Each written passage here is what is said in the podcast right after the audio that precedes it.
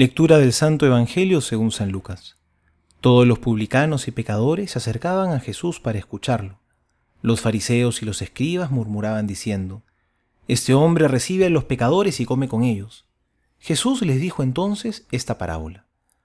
Un hombre tenía dos hijos. El menor de ellos dijo a su padre, Padre, dame la parte de la herencia que me corresponde. Y el padre les repartió sus bienes. Pocos días después, el hijo menor recogió todo lo que tenía y se fue a un país lejano donde malgastó sus bienes en una vida licenciosa. Ya había gastado todo cuando sobrevino mucha miseria en aquel país y comenzó a sufrir privaciones. Entonces se puso al servicio de uno de los habitantes de esa región, que lo envió a su campo para cuidar cerdos. Él hubiera deseado calmar su hambre con las bellotas que comían los cerdos, pero nadie se las daba.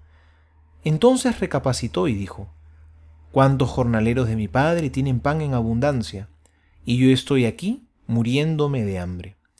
Ahora mismo iré a la casa de mi padre y le diré, Padre, pegué contra el cielo y contra ti, ya no merezco ser llamado hijo tuyo, trátame como a uno de tus jornaleros. Entonces partió y volvió a la casa de su padre, y cuando todavía estaba lejos, su padre lo vio y se conmovió profundamente, corrió a su encuentro, lo abrazó y lo besó. El joven le dijo, Padre, pequé contra el cielo y contra ti, no merezco ser llamado hijo tuyo. Pero el padre dijo a sus servidores, Traigan enseguida la mejor ropa y vístanlo, pónganle un anillo en el dedo y sandalias en los pies. Traigan el ternero engordado y mátenlo, comamos y festejemos. Porque mi hijo estaba muerto y ha vuelto a la vida, estaba perdido y fue encontrado. Y entonces comenzó la fiesta. El hijo mayor estaba en el campo. Al volver ya cerca de la casa, oyó la música y los coros que acompañaban la danza, y llamando a uno de los sirvientes le preguntó qué significaba eso. Él le respondió, Tu hermano ha regresado, y tu padre hizo matar el ternero engordado, porque lo ha recobrado sano y salvo. Él se enojó y no quiso entrar.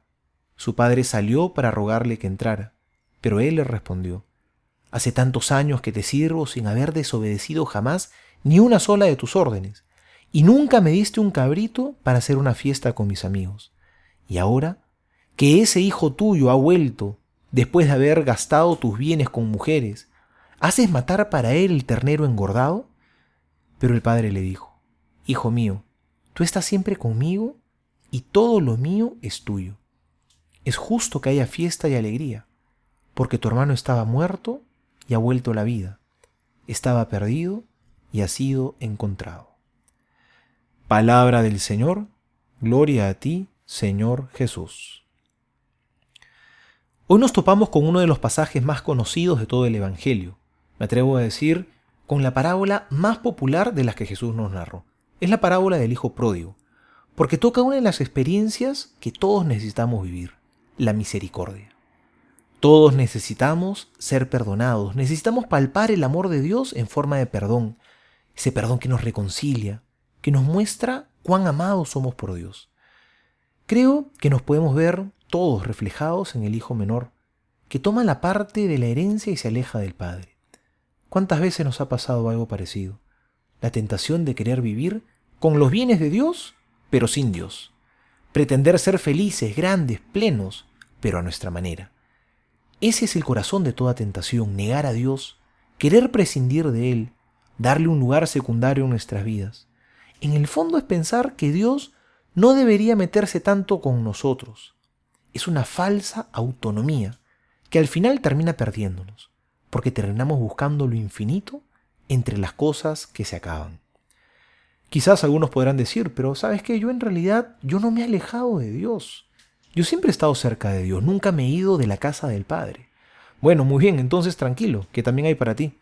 Porque está el caso del hermano mayor, que supuestamente siempre estuvo junto al Padre, es justamente el que nunca se ha alejado del Padre. Sin embargo, lo curioso de este hermano mayor es que era incapaz de sentir con el Padre. Estaba con el Padre, pero no sentía con él. No fue capaz de apiadarse de su hermano menor. Vivía junto al Padre, pero no estaba en sintonía con él. Al parecer, él también tenía ya sus propios planes. Quizá algo de esto también nos podría pasar a nosotros. Podemos estar quizá muy metidos en las cosas de Dios, pero quizá nuestro corazón no está tan cerca del corazón del Padre, si no nos hemos hecho capaces de perdonar, de ser misericordiosos, de vivir la caridad con el prójimo. En realidad, en esta parábola podríamos decir que eran dos los hijos pródigos, eran dos los hijos alejados del amor del Padre, el mayor y el menor. Ahora que todo se ve más claro, el Padre misericordioso es el verdadero protagonista de esta historia. Acojamos en esta cuaresma el perdón del Padre, que ese sea un verdadero tiempo de conversión, que sea un tiempo de misericordia. Soy el Padre Juan José Paniagua y les doy a todos mi bendición en el nombre del Padre y del Hijo y del Espíritu Santo. Amén.